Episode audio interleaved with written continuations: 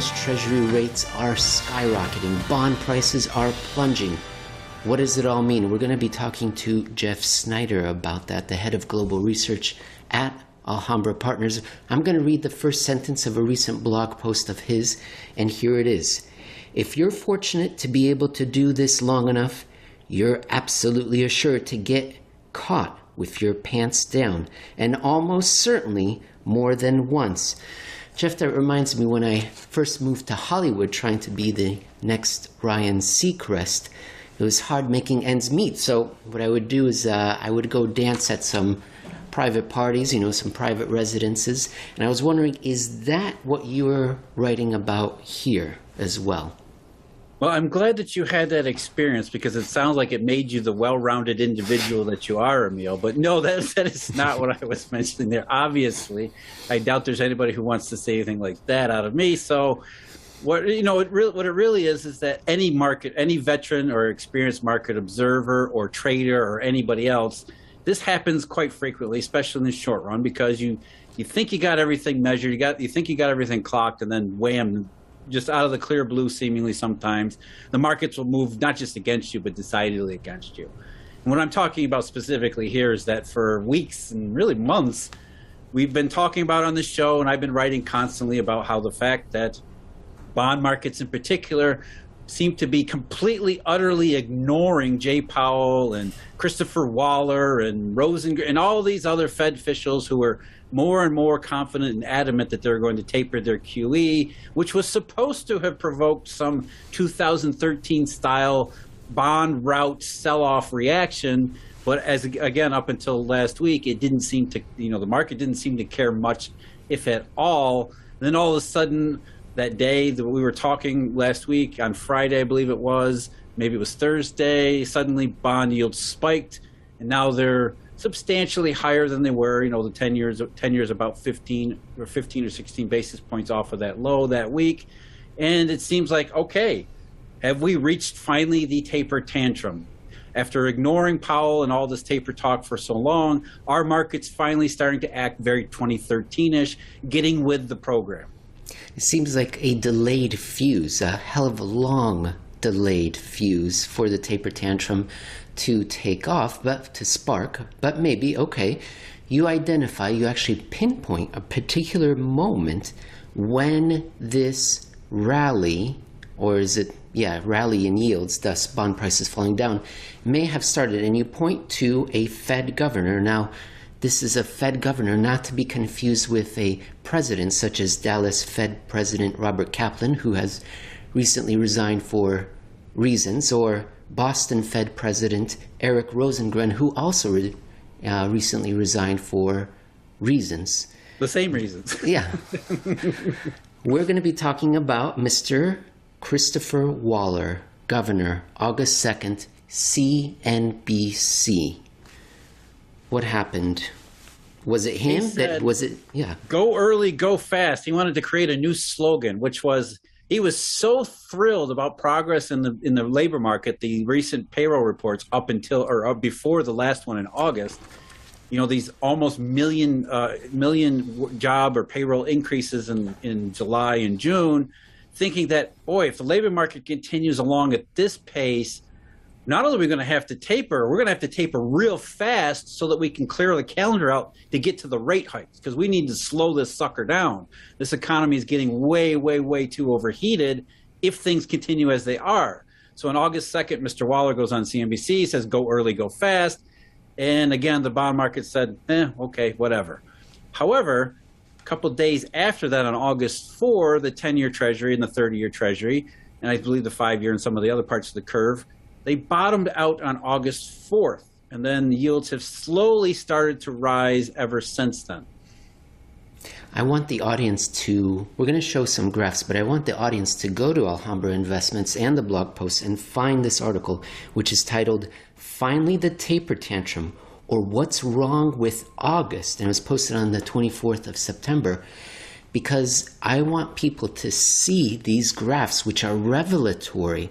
Jeff, in previous episodes, we have compared this reflation, the post COVID reflation, to other reflations globally synchronized growth, global growth, green shoots, to get a sense of bond markets saying, yes, we are going to explore the upside and how much enthusiasm they have in let's get rid of these safe assets, US Treasury, let's get rid of them because the future is so optimistic. So we've done that before.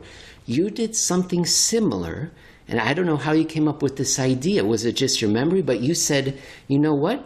I remember that bond yields rose also in 2020 at this similar time period. And you started comparing this summer to last summer.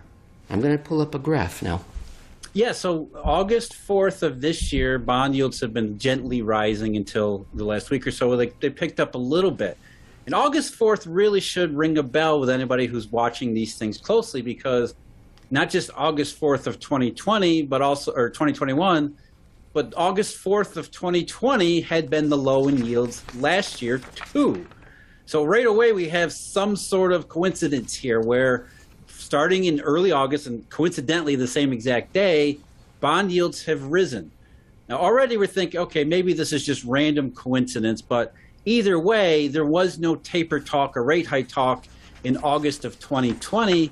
So if we're trying to assign a taper tantrum to the action and yields in 2021, then it has to be something completely different than August of 2020, when even though the patterns here are strikingly similar. So maybe we should go back a little bit further in time and see whether or not there's something common seasonality wise that maybe it's not taper in 2021, maybe something repeats each and every August. So it's something beyond just the current year or even the last a couple years. So that's that was really you know, having done this a long time and having closely watched these uh, bond markets, you know, the answer was I, you know, it wasn't like this was a question. This is, you know, you never ask a question you already know the answer to.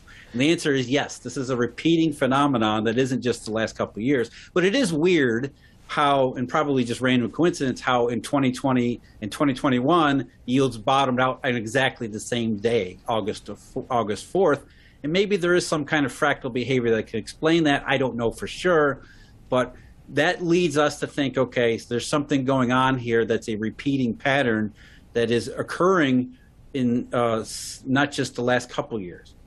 Yes, it's probably a coincidence, August 4th, two years in a row, or it's simply the limits of human knowledge, and we can't possibly understand how this complex system and the fractal nature of it is functioning with such incredible symmetry. But you, like you said, you went back even one more year to 2019, and that bottom, there was a bottom in yields that year as well, August 28th, 2019.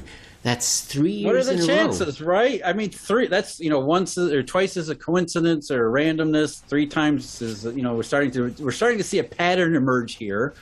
And remember 2019 specifically. 2019 was globally synchronized downturn becoming recession. August of 2019, the two-year, 10-year calendar spread in the yield curve inverted. Everybody was paying it. Recession signals everywhere. Things were going wrong. Remember September 2019, the repo rumble. So why is it that yields were rising from August of 2019 forward. In the same way, they would rise in August of 2021 or 20 forward, and then again this year. So now we have somewhat contrary signals. We have taper in 2021, meaning good things. The economy is doing really well, yields rise. We have in 2019 heading toward a recession, things looking really dark and bad. The Fed cutting rates, yet yields rise. And in 2020, in the middle, which was after the recession but before any kind of recovery, yet again, yields were rising post August of that year. I'm seeing a pattern emerge here. Patterns. Once is a coincidence. You just started saying something, a very well known phrase that I'm going to read from this book by Ian Fleming, Goldfinger. Uh, publisher's Folio Society. I highly recommend it to anyone who's into books to get their books from Folio Society, which makes beautiful works of art. Chapter 14, Jeff. And it's, guess what? Bonds. Goldfinger. He said, Mr. Bond, they have a saying in Chicago once is happenstance, twice is coincidence, the third time, it's enemy action. It goes on from there, and he tells Oddjob to take Bonds uh, to the pressure room. Jeff, do you know? So Ian Fleming, great so writer. James Bond was going to be compressed like a calendar spread sort of thing. Yeah, that's that's my terrible Bond jokes. he, you know what? You know what he I'll leave did, the though? comedy to you. No, no, that's good comedy. Only an economist would love that sort of joke. Uh, Jeff, you know, Fleming didn't continue. He didn't say, and a fourth time is this, and a fifth time is this. Why? Because that would be absurd. Because once, twice, thrice, you know, things only happen that far. Jeff, is truth stranger than fiction? Do we see this That's why pattern? we, exactly. That's why we love reality TV, right? Because truth is stranger than fiction and more interesting, and we don't have to suspend our disbelief because it's right in front of our very eyes. And wouldn't you know it? In 2018, same sort of pattern. Um, it was interrupted, of course, with one key difference, but yet we have this late summer bottom in yields, or at least some sideways that sort of led to a rise in yields again through September and October. But the difference in 2018 was the landmine, which took yields rapidly lower again uh, before the end of the, that calendar year. So 2018 too, you get to the August and you start to see post August rise in yields. Again, 2018 more like maybe 2021 in that you know Fed was rate hikes, the economy was supposed to be really good. So that modest rise in yields seemed to be consistent with at least what the Fed was doing, in dark in sharp contrast to 2019 and 2020. So we have different cases of the Fed doing different things and the economy believed to be doing different things, yet the same sort of behavior in yields, especially September and October. And you say in your note here in your blog post that you see something similar in 2015 and 2016. Incredible. A little bit less so, but 2017 is probably the better example because Okay. bond yields bo- bottomed out then, I believe, September 5th. So not August, but close enough to August. And then they started this gentle rise post September, which was consistent with then quantitative tightening as well as globally synchronized growth. So again, the repeating pattern, no matter what the kind of condition or perception of the current state of affairs, as well as what the, whatever the Federal Reserve doing, either tightening, loosening, whatever in between, five years in a row, September and October, in some some some instances, for the five instances, also November and December, where bond yields finished the year on a gentle slope upward. Jeff, when we were on Nick Black's show, the let me get this show correctly because I always mix it up. Crypto and coffee. I always think coffee and crypto. Nick Black, crypto and coffee. You can find him on YouTube and all manner of places on Twitter. I said, you know what I think is happening right now is that the COVID case counts are peaking and therefore things are relatively better, and so we're experiencing a reflation. But your work here suggests that I'm just applying a narrative that's convenient because this pattern's always happening, right? So maybe Well, what I was saying is is crazy. What It gonna doesn't have to be mutually exclusive either. We can have this underlying seasonal pattern, which works out to be, let's be honest, it works out to be a little bit more optimism, right? The bond market looks at September and October, and, look, and no matter what's going on anywhere, yields start to rise, which means a little bit more growth and inflation expectations than had been previously during the summer and late spring. So we get a little bit more optimistic each September and October, and maybe it's for different reasons. Maybe this year it really is because the Delta COVID case counts are declining. It doesn't seem to be as nefarious and bad as, as it once did, maybe a couple months ago. And maybe we will get through this unscathed. So, you know, it doesn't have to be an either or here. We could have this underlying seasonality coupled with idiosyncratic factors each calendar year. But the net result seems to be exactly the same time and again despite whatever perceptions are going on at the time. So that that to me says the underlying seasonality that has to be taking place must be something deeper, more fundamental than whatever it is that comes along each and every year. In, don't worry, Jeff. I'm going to come back to you, but I'm just telling the audience that in part two, we're going to talk about why this is happening according to the audience. Because last week you sent out a tweet saying, uh, "Hey, everyone, this is what I'm looking at. I'm seeing this seasonality in August. Why do you think it's happening?" So I've got a list of everyone's responses. We're going to go over them. By the way, you can find Jeff on Twitter at Jeff Snyder underscore AIP. But before we go there, and to close out this episode, Jeff, why don't you give us an idea? What is your theory why we're seeing this incredible pattern repeated summer after summer after summer? Well, there's two main ideas I have here. In this episode, I want to do the technical one, and we'll talk about the other one, which I think is an even stronger explanation in the next episode when we get to talk about more than just August. But there is something called the globally systemically important bank, right? GSIB, global global systemically important banks.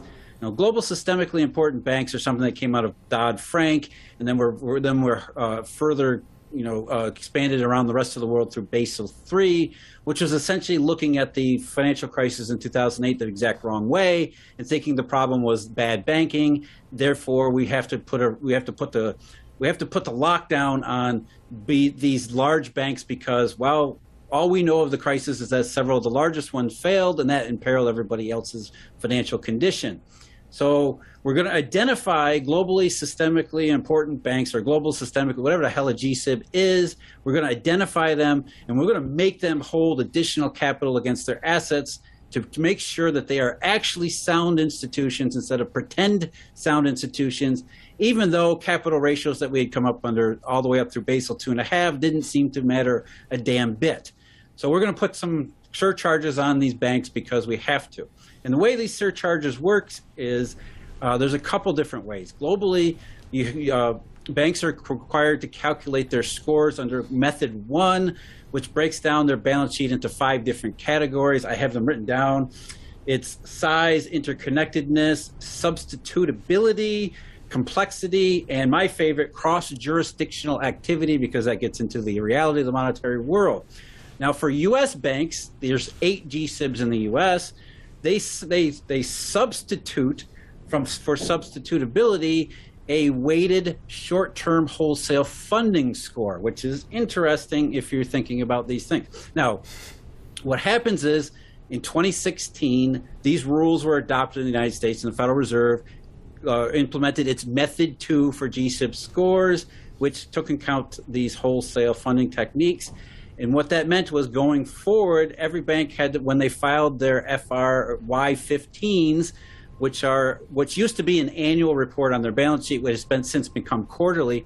When they filed their calendar year end FRY uh, 15s, they have to take into account all of these five factors and calculate their GSIB scores, which means during the fourth quarter of every year, banks are keenly aware that their activities in the fourth quarter of every year are going to affect their GSIB score and then potentially trigger a SLR, security, uh, the, the, the, I always want to say SLF, the SLR, which can actually have material impacts on the amount of capital, therefore the, a drag upon efficiency on balance sheet, uh, their balance sheet uh, mechanics. So in the fourth quarter, what the Federal Reserve itself has found is that banks shock, get your shock face ready. They manipulate their balance sheets to make sure that in the fourth quarter they look very different so that they're window dressed in just the right way at the year end. And one of the primary ways that they have done this is through their derivative book, believe it or not. They use compression trading to lower their gross, national, uh, gross notional book count which affects their, I believe that's under the complexity score for the Basel. It also affects their wholesale score under method two, which means they're intentionally shrinking their derivative books in order to end up in whichever score bucket they want to. And this has been established as having taken place, especially in 2017, 2018, 2019, 2020, not yet 2021. So the four years where we see the strong rise in bond yields corresponds with the same four years in which banks are, are significantly manipulating their gross notionals in their derivative books, which means they are not only window dressing, they're actually pulling back on their dealer activities. And that was really the, the impetus behind this one particular uh, Federal Reserve notice, which was hey, are banks actually in the fourth quarter of every year sort of tightening up their dealer activities, leaving the, the uh, system high and dry in order to manipulate their GSIB scores? And where that would come into play in terms of rising bond yields during the fourth quarter, you have less derivatives, you have less need for collateral. Therefore, especially since most of these derivatives that are being compressed are interest rate swaps. So less interest rate swaps, which many are collateralized, less need for collateral. This may be a technical reason why during the fourth quarter, bond yields seem to rise regardless of perceptions of economy, markets, or the Federal Reserve. It's simply banks trying to manipulate and game their GSIB numbers so as to come up with whatever surcharge they feel most comfortable with. And the, the fact that they're doing this in a way that even the Federal Reserve has picked up on and noticed tells you that it's probably a substantial enough, uh, it's having a substantial enough impact that it could explain part of what's going on in, in bond yields, as well as, I think more intriguingly, why time and again, think back to t- January of 2018, the system is left high and dry in, in, the fourth quarter of 2017 because of this GSIB stuff. And all of a sudden, we don't have much of reflation. In fact, we have dollar tightening kicked off from that point forward. So this might not just explain the rise in yields in a technical matter late in each year, but it also might explain why in some periods in the start of the following year, it tends to be really bad. In some cases, significantly bad, so it becomes a more of a systemic problem moving forward. So that's you know, I don't want to say that this is this is exactly what's going on or this explains everything. And a lot of what I'm doing here is speculating and, and trying to draw what I think are reasonable conclusions. But there's a couple things that are absolutely happening. One of them is window dressing, compression in dealer book and dealer derivatives, therefore lowering the need for collateral. And I think that does happen to tie together, especially 2017, 18, 19, and 20, and likely 2021 because these rules really came into effect in 2016 and weren't more complete. They were phased in in 2017 and 2018, but they really started to have a, a bigger impact in 2017. Jeff, the BIS puts together a a summary of derivative activities of 12 global money centers as well as estimates for like some 30 different jurisdictions. And they report this twice a year, and it's always like six months behind. I don't happen to have the very latest data, but I'm going to pull up a graph that goes through partially through 2020. And Jeff, would you be surprised to see that globally, look at that sawtooth pattern? Look at when it plunges down the total value. December lower, huge fall. December lower again, right? And it keeps repeating every year. December is always lower. I have it through June 20, 2020s. I didn't update it lately because I was getting a massage or a tan. I was very busy. But you were practicing your dance moves. yes, I got to make ends meet, Jeff. no. So there it is. There it is. It's in the it's in the data. We can see it. I think. All right. And it's a shame that the BIS doesn't do quarterly data or even monthly data, but you know you can understand why they don't because, it's as we've said repeatedly, this is not an area that's very well studied. It's not an area that's very very well monitored, and so the data just doesn't exist. And some of the data you have to wonder, you know, how accurate it is anyway, because banks are notorious, not just window dressing at year ends or quarter ends, but you know they can window dress at any time they want, which is why we're in this particular episode we're focusing on the entire fourth quarter because that seems to be when all this compression trading activity takes place, which can seem to have you know. And if you're one of these banks that are doing this window dressing activity, you don't want to wait till the last minute to do it. You're going to take your entire fourth quarter to make sure all your ducks in a row so that you're not caught at the last minute with something you can't anticipate. So that's why you would expect that this to happen over these particular months. All right, part two, we're going to delve in deeper and broader. We're going to expand our view and as well as listener requests, and suggestions. We're going to hear what the people think may be explaining this pattern.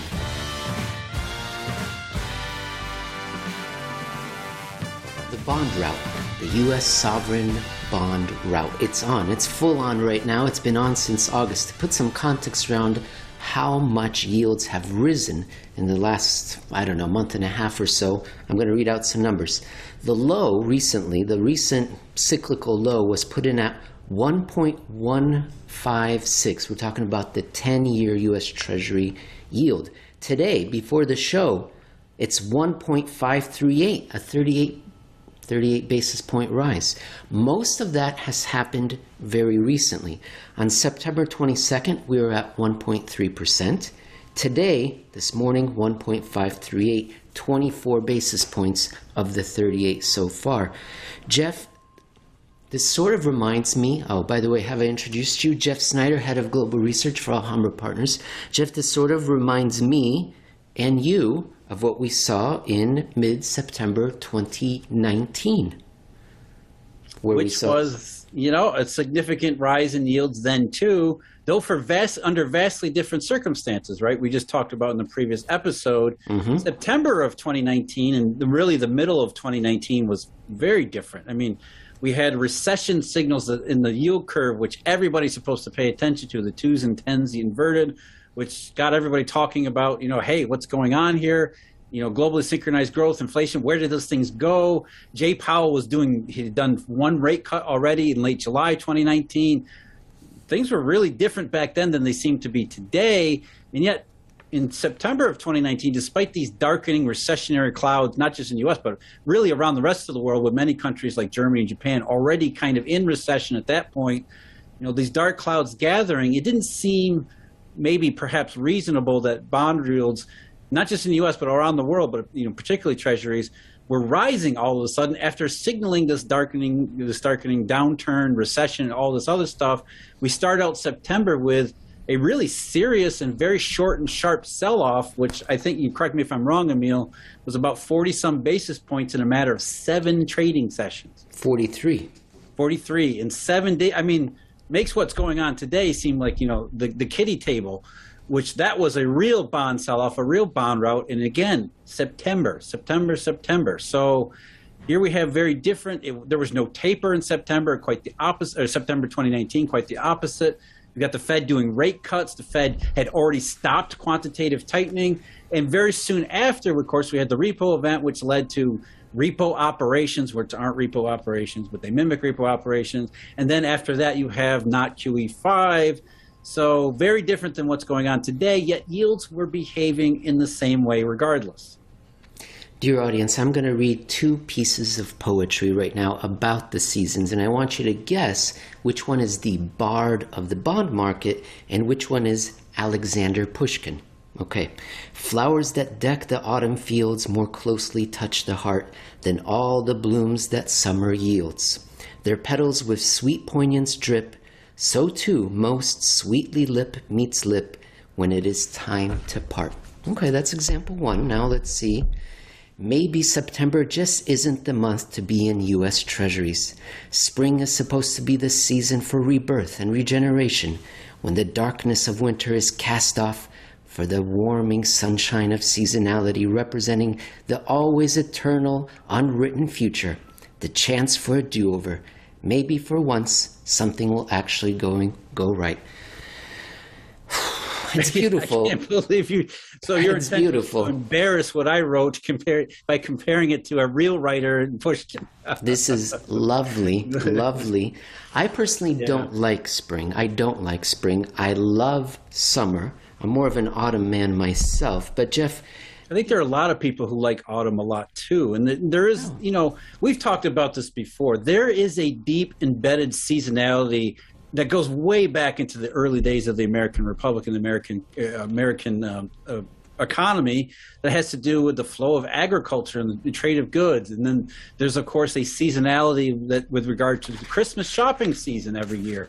It's a def it's a defined seasonal pattern in economic data, money flows, everything else. So it stands to reason that there would be some kind of underlying seasonality in certain marketplaces like US Treasuries that are related to you know, pricing optimism. That's kind of what we when we talk about growth and inflation, rising nominal yields signal rising optimism that we're going to see more growth and more inflation, hopefully more growth than inflation, which is consistent with good times, happy times, things that we want to see, an economy that's working. So rising yields, seasonality, hope hope doesn't spring eternal in spring. It may be it may be at least for the last decade or so, it springs hope springs in autumn. Now we know roughly when the seasons are going to arrive and depart. But they never last exactly the same amount of time, right? There's a there's a length, just like we learned from Game of Thrones. Winter can last for many many years, and as we've learned from uh, the fourth turning, A season can last an entire generation. When looking at bond markets, same thing. This seasonality that you were just discussing, we can observe them arriving roughly around the same time with different lengths. The first one we're going to talk about is 2014. I'll pull up a graph. You inform us that's the shortest one of this set that we'll be looking at.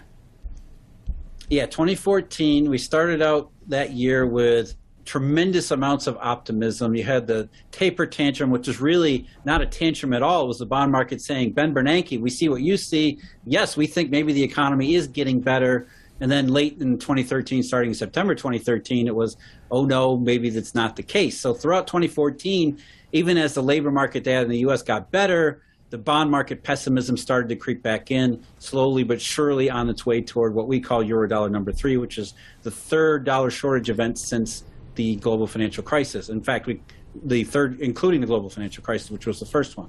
But even then, in this more and more determined pace lower, you know, almost a straight line lower in bond yields, which is again in rising pessimism, you get to late August and early September, and there's a temporary deviation, a very substantial one, which today would be called a bond bloodbath, which yields rose for a couple weeks there up until into October, which signaled at that time maybe a little bit not maybe not not more optimism but a little bit less pessimism at least for those couple of period or those couple of weeks in September of 2014 and then of course right quickly back to the collateral problems and the rest of eurodollar number 3 which became history very soon after Let's go back a few more years. So over there, that little bond rout we saw was 29 basis points. In 2011, it was a little bit longer. I'm going to pull up the graph so people have a visual context. Some of the same things were happening. Europe, was at center stage again, you know? Yeah, except in 2011, the crisis part of it had already registered. So it's sort of the cart before the horse in this instance, where we have our landmine sharp drop in yields through the middle of 2017, though, or 20, 2011, excuse me, though still consistent with the pattern, seasonality. Summer seems to be the worst part of it. And then you get to September. No, it was in August, but you know September. We're still in the same area. Um, the Federal Reserve does Operation Twist. The Swiss National Bank pegs the franc to the euro. The European Central Bank does a couple of its things, and next thing you know, bond yields are off to the races higher. And then you have a real bloodbath where the 10 year U.S. Treasury yield rolls by more than 70 basis points, which, if that happened today, I mean, it would be so shocking that I think uh, it, would, it would seem like it was the end of the world. It was the end of the world. I remember it. uh, we're moving forward one more year, and now we've got another similar pattern repeating. In 2012, this time from July to August, we saw a rise of 43 basis points in U.S. Treasury yields. I'll pull up the graph. Let us know if you want to tell us anything about it, Jeff just what's striking about the chart as you pull it up is how similar it is to 2021. I mean, it, it's it's not exactly the same, but we would never expect to see exactly the same. But you know, there is definitely some fractal fractal uh, you know hints of fractal behavior here going on. Though again, you know, where we bought our yields bottomed in August 4th of this year. In 2012, it was July 25th, which was in the same general ballpark in somewhat, you know, different circumstances, in fact, very different circumstances in 2012 anyway, which is what really grabs our attention. How can bond yields exhibit the same seasonal behavior when it's very, very different circumstances? In 2012, things were going toward recession again. Europe was actually falling into recession, had been in a recession. The US would come very close to one in 2012 after the 2011 crisis And much of the rest of the world, China, emerging markets, we're starting to see signs that their globalization happy days were over. So 2012, the skies were really darkening, whereas in 2021 they're supposed to be they're supposed to be getting much brighter. And the Fed, rather than thinking about taper cutting back, in 2012 the Federal Reserve was actually uh, would in September of 2012 announce a third QE and then a fourth later in December. So going the Federal Mon- Federal Reserve monetary policy going in the opposite direction from what it's doing today. Yet same seasonality shows up in 2012 versus 2021. I'm going to quote you from your article, but before I do, I first have to tell people where to go to see that article because I don't think I introduced it to people yet. You can find it at Alhambra Investments, the blog post, where Jeff posts nearly every day except for Saturdays and Sundays. Jeff, get back on it. Come on. Maybe more autumn than strictly August. September 27th, 2021 is what you want to See, when you look for this article, here's the quote. Though these are all, or nearly all, following along the same calendar regimes, none of their bond routs have ever represented anything more than a temporary waypoint in between the way down in yields. Meaning, hey, we've seen this pattern before. We're in the middle of the rout right now, but remember what happened last time. Remember the context of a global silent depression. Don't expect this rout to continue so, leading yeah, to recovery. What is this little burst of optimism that happens every fall? How can we explain it? That not every year, 2013 being one of the examples, and 20, 2015 maybe less of an example too. But other than that, most of these years, as we talked about in the previous episode, especially 2017, 2018, 19, 20, and 21, it seems like the seasonality repeats even more more pronounced. The seasonality is itself more pronounced. So how how can we explain it? And what I said in the last episode was that there's this technical explanation, banks window dressing for their G- GSIB surcharges, but that would not explain 2012 or 2011 because that didn't come about until 2016 and really didn't have an impact until 2017. So there must be something else happening too. It can't be just these GSIB surcharges, and I don't think it is. I think that's just part of the, what's going on here. So there's something else going on that may be related to just pure emotion and sentiment. You know, we get more optimistic in the fall simply because maybe there's something human nature about it, but I also think there's something very much economic about it too. You think about Emil, do you remember Stanley Fischer's quote from 2014 where he said, you know, Sweet. year after year we predict recovery and then two quarters into the year we have to apologize for why it's not happening. Well, you know, it kind of sounded like it was a throwaway a throwaway line when he was apologizing in Sweden because he wouldn't do that in America. He was in Bingo. Sweden apologizing on behalf of the Fed screw ups. What he was really saying is kind of human nature too. We do think in calendar chunks. It's very it's very you know human to do so. And so we think you know the economy starts out every year, and what Stanley Fischer was saying, it started out every year poorly and remember residual seasonality too, that debate in the GDP figures, how the first quarter of every year seemed to look very different from all the other quarters to the point where the BEA actually changed its seasonal uh, calculations and adjustments to account for the fact that the first quarter of every year seemed to start out badly. And where we're going with this is that each and every year we end the year on promise. Things look good, things look like, okay, maybe next year things will fall in line but then what happens? We start out every year, the following year, in the wrong way. And then we think, okay, this is bad, it's happening again. We let it fester through the summer. And then by the fall, what ends up happening?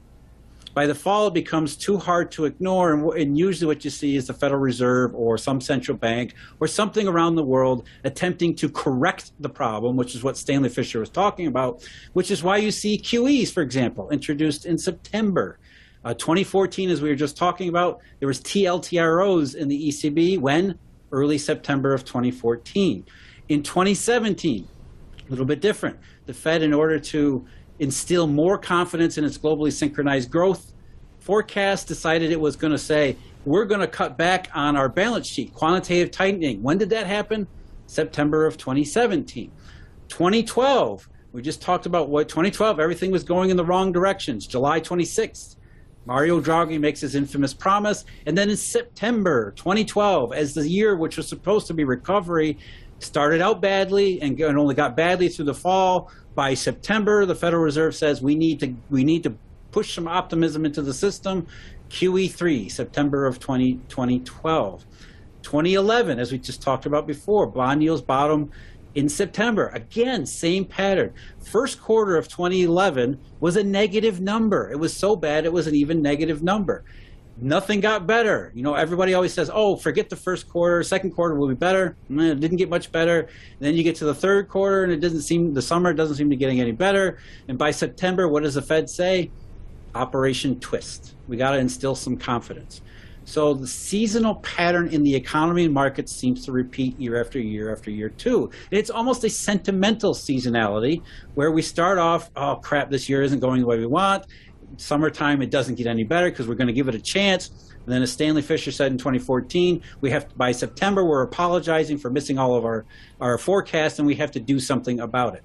So there's a very seasonal optimism in okay, this year was scratch that, it didn't work, but there's always next year. And we get to September, the Fed does something, the ECB does something, the Bank of Japan does something that, that just that just harkens back to our deep fundamental human nature and calendars, and we think this might be the year, only to be disappointed again next year.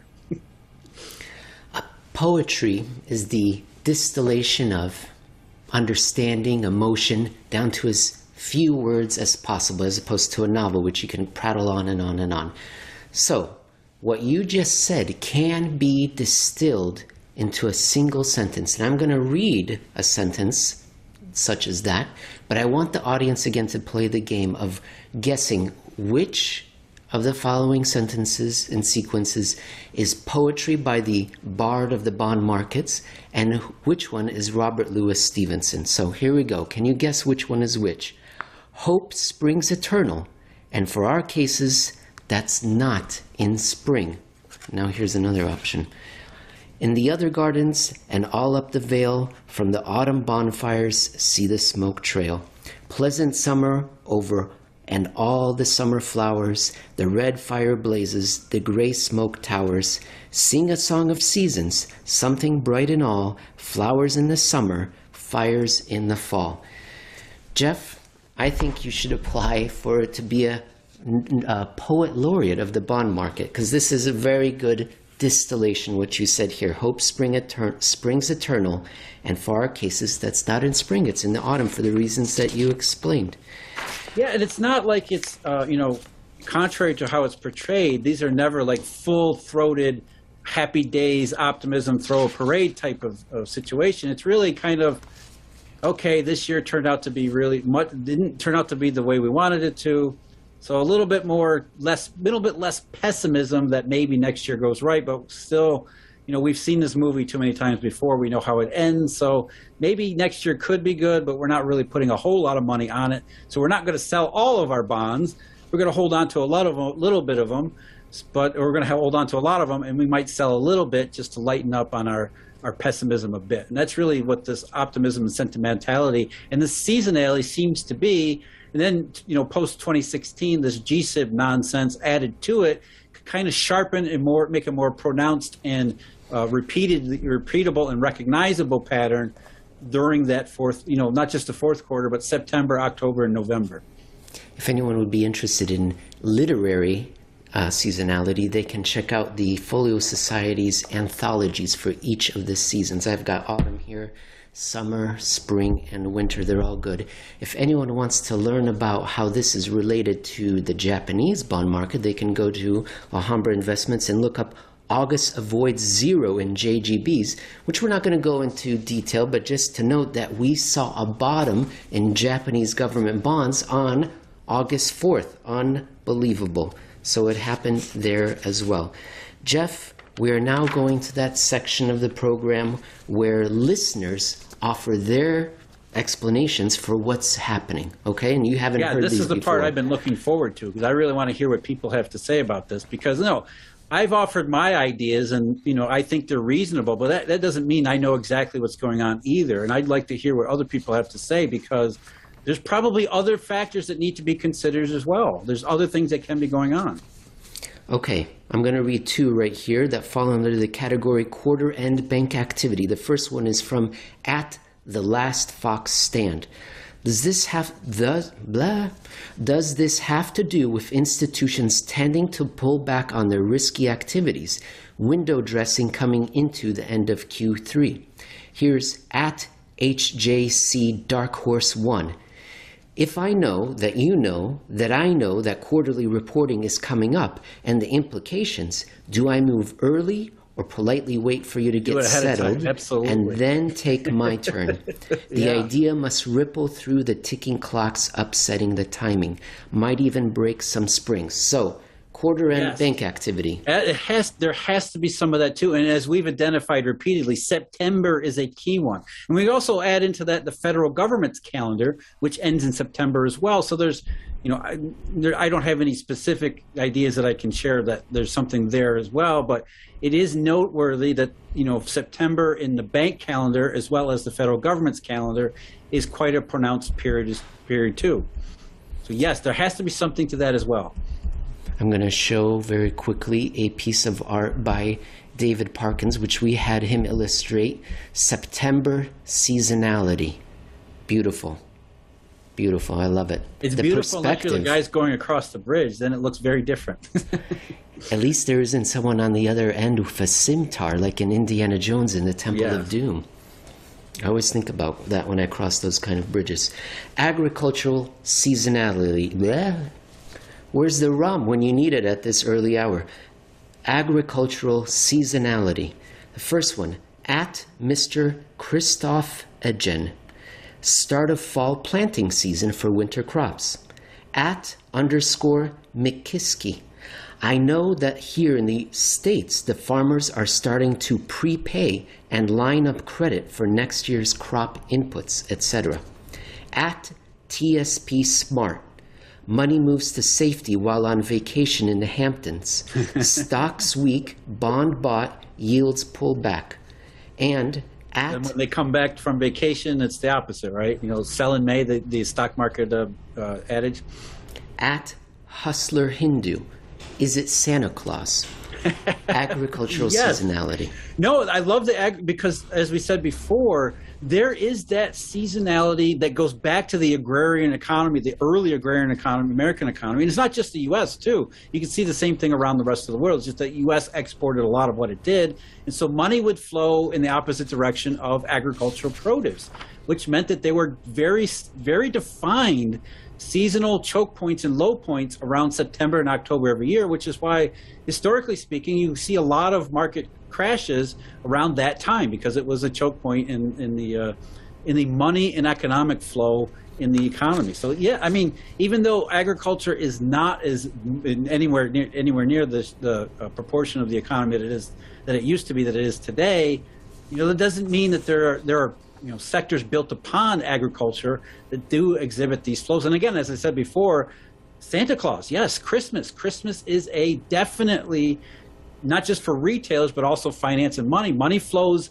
There's much more money flowing around the economy late in the year than in the beginning of the year through the commercial channels because of the Christmas shopping season. It's there is there is some non-economic, non-macro explanations for this seasonality. It just it doesn't necessarily lend itself to why would bond yields rise and people get more optimistic.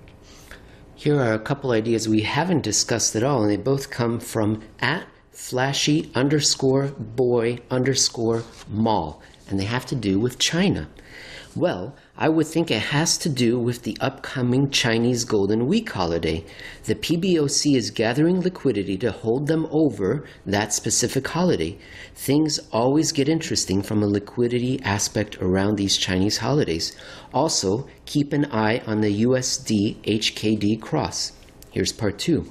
Also, China has been selling metals from their reserves over the last couple of months. As a longtime student of Jeff, this kind of screams liquidity problem to me. China. Yeah, absolutely. I'm glad that was brought up too, because yes, as we said, you know, 2018, the landmine, one of the biggest uh, biggest markers for that for me was the, China, the Chinese coming out of their national holiday Golden Week and saying, "Uh oh, we think things are bad here." Yeah, there's absolutely, you know, we, we you have to factor that there's a tremendous amount of Chinese dollar influence in this seasonality too. As I would also point out, the beginning of every year, simply because that's when the communists like to do their planning. They like to they do their planning during the fourth quarter, and then they unleash their plan. And it usually has a January effect as well. And if you're your bank operating in the global euro-dollar system, you have to be aware of the Chinese January bank effect whatever that might be. It might be it might be more liquidity, it might be less liquidity, it might be more stealth uh, uh, interventions, it might be less. And so during the fourth quarter, you're thinking ahead. What are the Chinese going to do? And maybe sometimes that's some for some reason I can't explain or nobody else can explain. That tends to be Treasury negative. Who knows? But there's absolutely China is involved in this too, especially with their Golden Week holiday so pronounced during that period of the calendar. The last one, the last category is treasury bills, notes, and bonds. Two very quick comments and then a little bit of a longer one. Again, at flashy underscore boy underscore mall. Four week treasury bill anomalies, the key. Next one, at Bobby underscore Brown. T bill yields start falling precisely from August 18th, 2021. Now, that was all on Twitter, but YouTube also exists, and you can add lots of comments in the comments section, which is where we go to next. Super F11. As credit gets tighter, foreseeing the September quarter end, UST bonds and notes tend to get sold by borrowers in August in order to make up for reduced credit availability. As this credit tightness tends to linger until the December quarter end, yields continue to remain elevated until January of the following year when credit conditions once again seem to relax somewhat, allowing US Treasury UST bond yields to drop again ideas. What do you think about those, Jeff? I think there's a lot of good stuff here, and I'm, I'm like I said, I'm glad I solicited the opinion because I think you have to take into account all of those, the T bills especially. I mean, something we talk about all the time. And it's, you know, and again, there is no one explanation for what's going on here. And it can't be one explanation because the treasury market and the global economy, which all of these things are linked together, so unbelievably complex. It almost, it's almost certainly a combination, probably of a lot of these different things, not just the sentimentality that I described, and probably a little bit less of the GSIB surcharge nonsense. I mean, that might that might have some effect, but there is an underlying fractal type behavior where we see this time and again, especially over the last five years, where the bond market gets a little more optimism in the autumn. And it's not really exactly clear why that is, except that it doesn't seem to relate to whatever the Fed is doing or whatever the economy is doing, which kind of sounds counterintuitive. And it's certainly what that means in our current circumstances as we're seeing this optimism creep back into the bond market in 2021. It doesn't seem like we can say this is a taper tantrum because so far it's no different than last year's August and September, or the year before that, or the year before that, or the year before that. So it doesn't seem like maybe maybe I didn't get caught with my pants down after all, and this is just normal autumn type behavior. And if that's the case, then what are we really saying here? We're saying we're looking ahead to next year in a very different fashion than Jay Powell is. If you had a shadow money dashboard, a credit and collateral dial measurement system, what would, what would some of the switches be on this dashboard? What would some of the dials represent? In part three of this episode, we're going to name a few of these measurements that everyone that's watching right now can go and check and see which way they're going to get a sense of what's happening in the shadows of the monetary system. This show often informs viewers that collateral is critically important to the monetary order. And the most pristine, perfect form of collateral that you can use to then borrow more money is the US Treasury bill. But there seems to be a shortage right now. Why? We're going to talk about it. We're also going to talk about whether or not it means trouble yet. Not yet. How will we recognize when it might mean trouble? What sort of dials, switches on our monetary dashboard need to go into the red before we think there's something going wrong? We're going to talk about it next with Jeff Snyder, the head of global research of Alhambra Partners. Jeff, the article for those that want to read along or sing along, maybe. Have we thought about doing that, Jeff? A sing along with the little ball and the dot and the words? Maybe. Well, I, don't, I, I, hope that doesn't fall to me since you're going to do the dancing because I don't have much of a singing voice, and I'm not sure about you as a dancer either. So we might just have to close the whole program down at that point. How dare you? No, but you're right though. I had to leave Hollywood. I couldn't make ends meet dancing at private residences. Yeah, yeah. All right, that was we discussed that in part 1. Okay, some next steps to watch for scarce collateral. That's the title of a blog post at Alhambra Investments by Jeff Snyder, September 24th, 2021. Here it is. First of all, we're going to talk about what's happening with treasury bills. Are there enough of them? Then we're going to talk about what are some of these measures, balance sheet line items that we can look at to get a sense of what's happening out there in the shadows.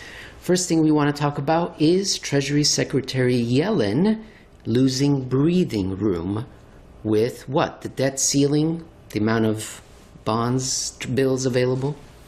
amount of ability to borrow more from the rest of the world, really from the banking system and hedge funds and things like that. So Janet Yellen has been, ever since the summer and even before then, cutting back on Treasury bill issuance because she doesn't really have any choice. And as I always say, you know, uh, the Treasury Department, whether it's Yellen or any other Treasury sec- secretary, they don't focus in on collateral. They don't care about collateral. Their primary task and their sole task is really just to manage the federal government's deficit. And so it's it's immaterial to the ish, the bond the bill issuance in particular that the fact that Treasury bills have become such and have always been and become even more so a huge part of the repo derivatives market, collateralized, secured funding transactions, whatever you want to call them. They are key and play play a key role in all of that. So Yellen's doing what she's got to do to manage the deficit situation according to congressional mandates and laws and statutes. And the money markets are saying we want bills, we want more bills, we need these bills because they are a primary source of collateral. But yet, this graph that I've pulled up shows in these pink columns down at the bottom that there is less of them coming out. And on top, what we see are the high, low, median auction values. So we're looking at the primary market, right? The first offer to primary dealers and what the yields are and what they're bidding. And what we see is as this uh, as this uh, issuance is scaling down, we had seen a rise in yields, and but recently we've seen them turn down. And right now we're looking at the U.S. Treasury four-week bill equivalent. But guess what? We see the same pattern in the eight-week bill equivalent yields. So Jeff, what what does that mean? You uh, for the four week and the eight. Why the eight week went before the four week is that money market funds, out of an overabundance and over, over, over, over abundance of caution, decided they didn't want to hold any bills that might expire during or when it was anticipated this debt ceiling drama would be at its maximum, maximum just in case there was an infinitesimally small chance the Treasury Department doesn't pay off a bill issuance because for a money market fund, obviously that would be catastrophic. The, it would have to break the buck and all hell would break loose from that point forward. So some money market funds like to avoid any specific CUSIPs that fall near or even just a little bit after when they anticipate the debt ceiling to be at its most serious drama and that had caused first the eight week because in August we became we got October fell into that two month window, and then in September the four week because then again October falls into that window. You see money market funds start to avoid those two particular issues, but then late in September.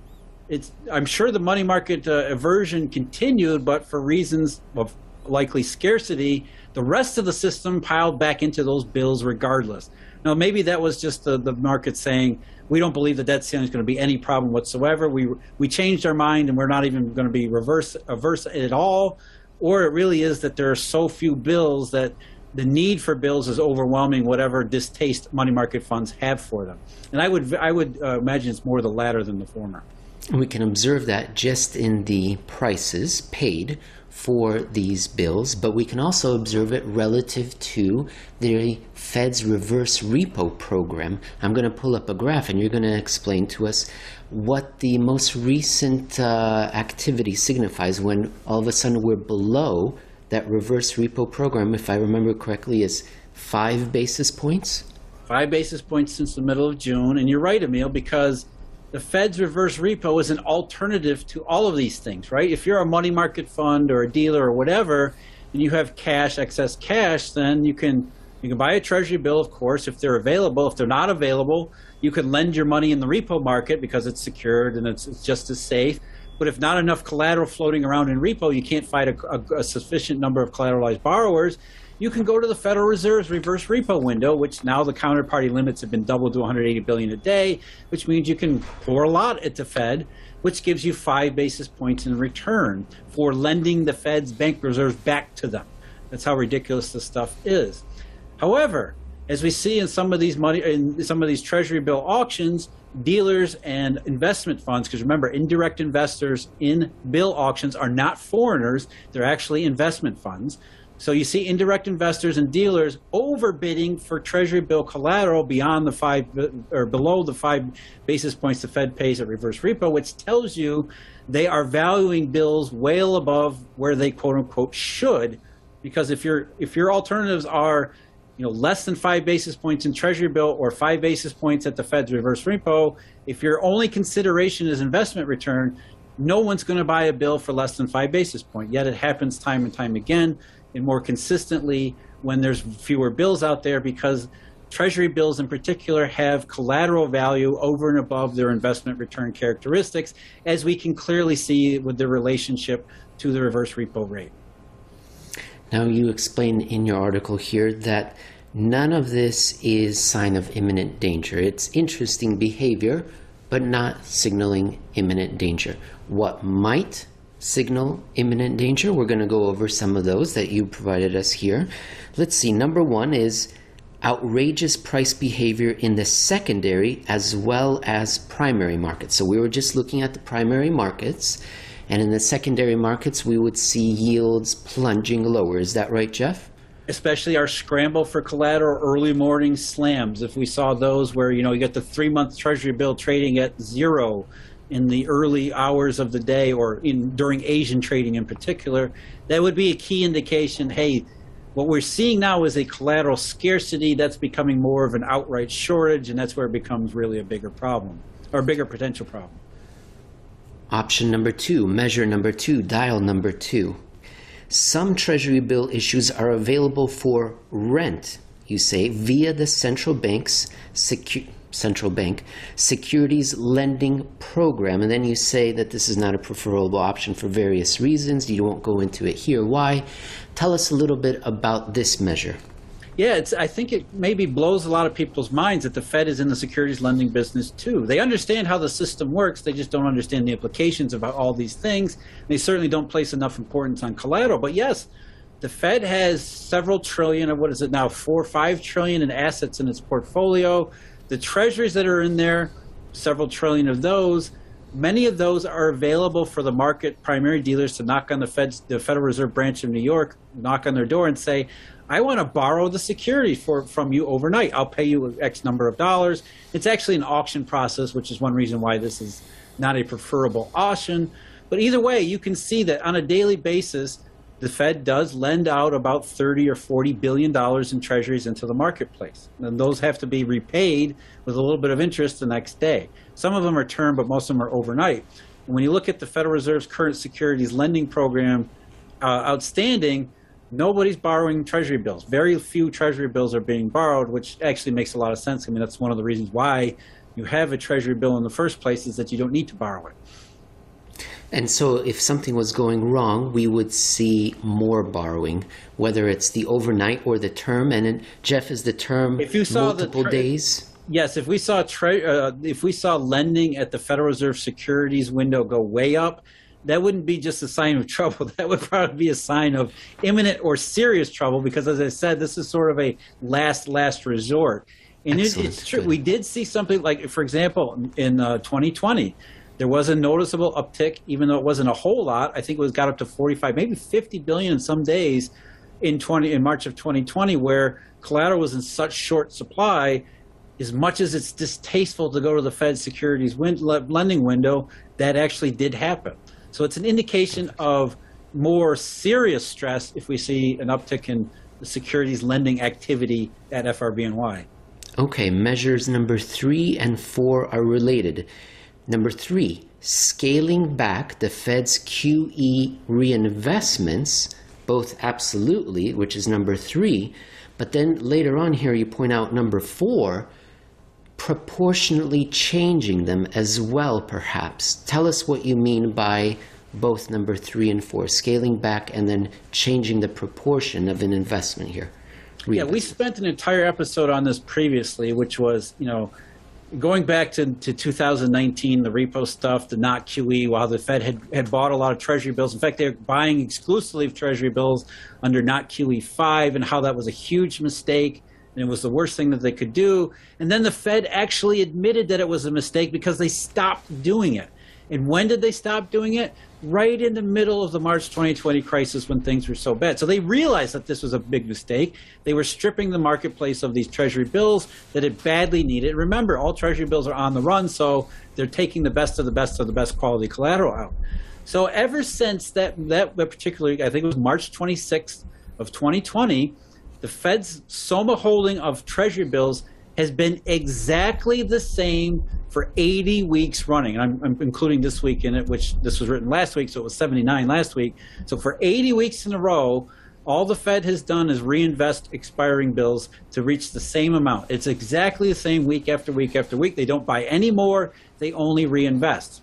So if we're thinking that maybe like March 2020, where the collateral system gets goes from scarcity to shortage, the Fed could theoretically, assuming it was a it was a, first of all wise to what's going on, and second of all proactive about it, or even reactive about it as it was in March 2020, they could instead of reinvesting those expiring Treasury bills, just let them roll off the um, roll off the SOMA holdings, allowing more uh, more at auction to be available to the marketplace, or they could, in theory, though I don't think it's likely, but if things really get that bad, maybe they could actually outright sell some of their bills into the marketplace, which would mean even as QE is going on, even as they're adding more bank reserves for buying more treasury bonds and notes, they could sell bills, sort of an inverse twist here, sell bills, or actually it would be twist, sell bills and buy more bonds, even more bonds and notes, therefore maintaining the pace of QE while changing the, the mix of purchases within it, the proportion of what's being bought, and actually being negative on treasury bills. So if the Fed starts to alter its SOMA holdings beyond, you know, for not an 81st week in a row at 326.044 million, then maybe that's an indication that the Fed sees something. And if the Fed sees something, that's an indication even more that something serious must be amiss in the collateral thing. And be, just to be clear, these things are not happening. There's no indication that these are going on right now. These are just some of the things that we would we would if we saw them take place in the Fed's holdings, then that would tell us that something has changed. There is a materially materially uh, increase in uh, uh, collateral pressures and potential risk. Exactly. We've gone over four measures so far, as you just made very clear. They're not at elevated warning yellow, amber, orange, red levels. But here's one that's sort of that is, and that's measure number five, and we've briefly mentioned it already, uh, and we talked about it in a big long episode already, but the reverse repo program at the Fed. It is very elevated, Jeff. Any thoughts, any update about where where we are right now at the heights where we're at right now? I've stopped counting. Where are we? 1.3 trillion dollars now? Yeah, it's getting up there, right? And that's really the only reason people have paid attention to it because, you know, hardly anybody knows what it really does and what it's for. Yet it's such a big number, you can't really ignore that, you know, 1.3 trillion nor can you ignore the speed at which that was reached, right? I mean, mm. no, it just kind of showed up out of nowhere in late February with FedWire. There's a little tickle there. And then mid March at the top in bond yields, all of a sudden those two things were correlated almost exactly. We had deflationary pressure and we had the revised and reverse repo, which suggested those two might have been related. But it's never been easy to disentangle all the potential causes for reverse repo's upward slope, which is, as we just said, the simple dearth of treasury bills would cause some money market funds they can't buy a treasury bill at a reasonable price so they just park money at the reverse repo. And how much of that is money market funds un- being unable to source uh, collateralized borrowers or find collateralized borrowers in the repo market because there isn't enough collateral and that's why they're going to the reverse repo. So regardless the reverse repo tells us that there is a, a dearth of options for most of those funds that are putting money with the Fed, which then proposes that there is some level of scarcity in these instruments which provide the not just the best of the best of the best form of collateral, that in many ways they're the backbone of the frontline defense in the collateral system, which is so fungible and so dynamic that this is a really important thing. It's a really important factor to keep in mind.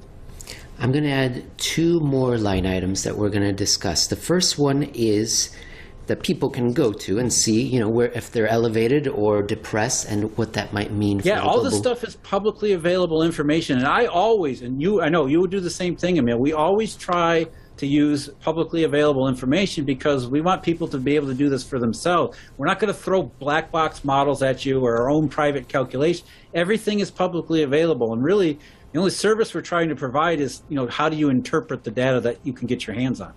Let's interpret this line item securities in custody for foreign and international accounts, U.S. Treasuries. I'm going to pull up the graph.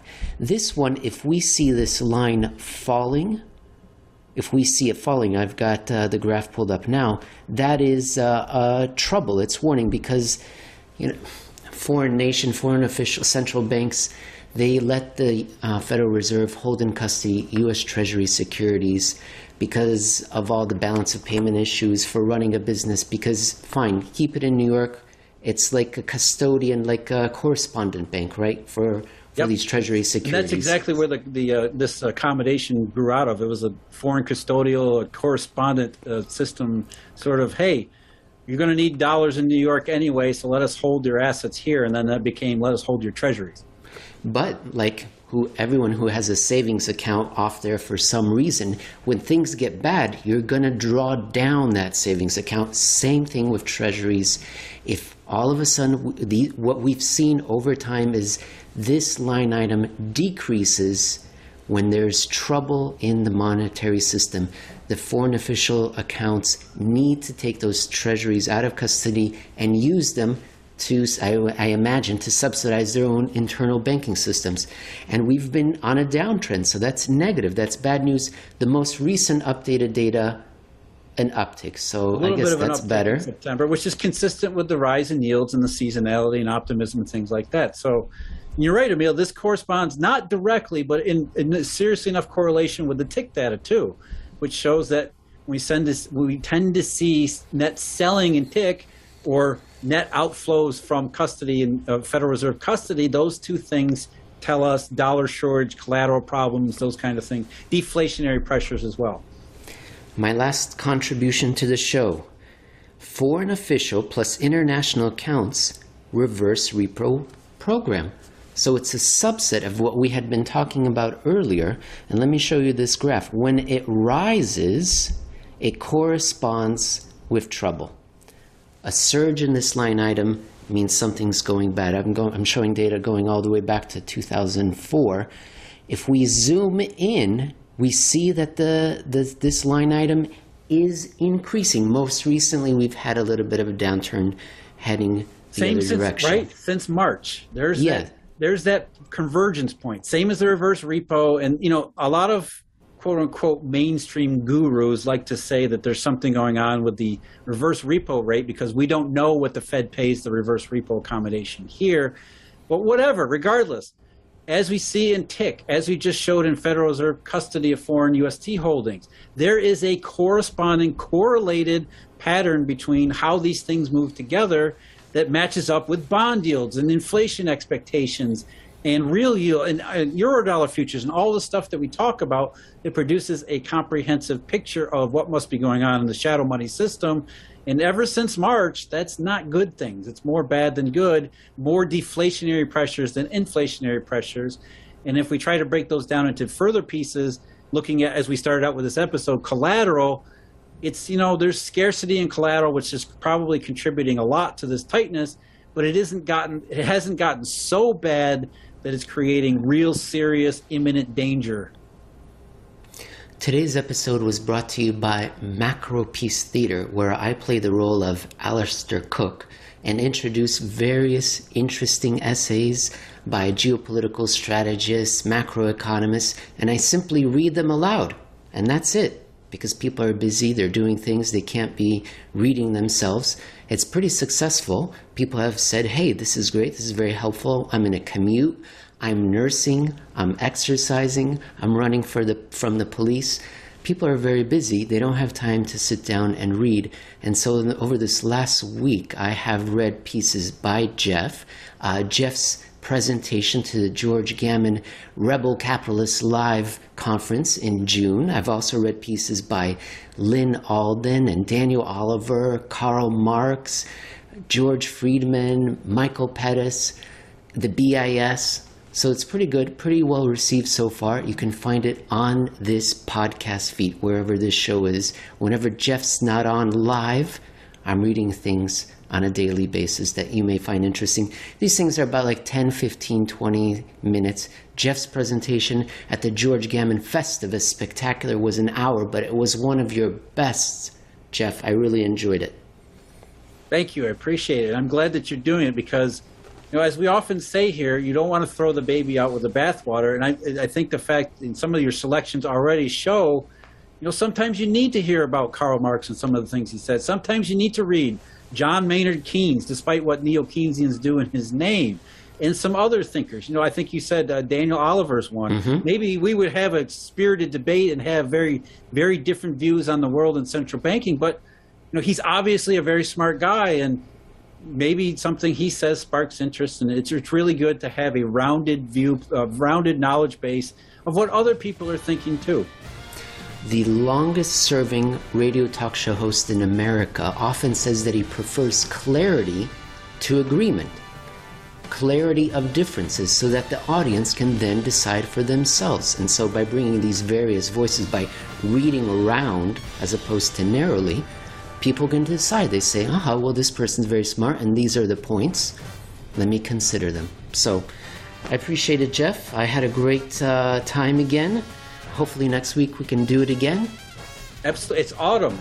Autumn is the time to be happy. Autumn is the time Hmm. to be eternally optimistic, even if it's just a few basis points in treasury yield. All right. Thank you, Jeff. All right, take care, Emil.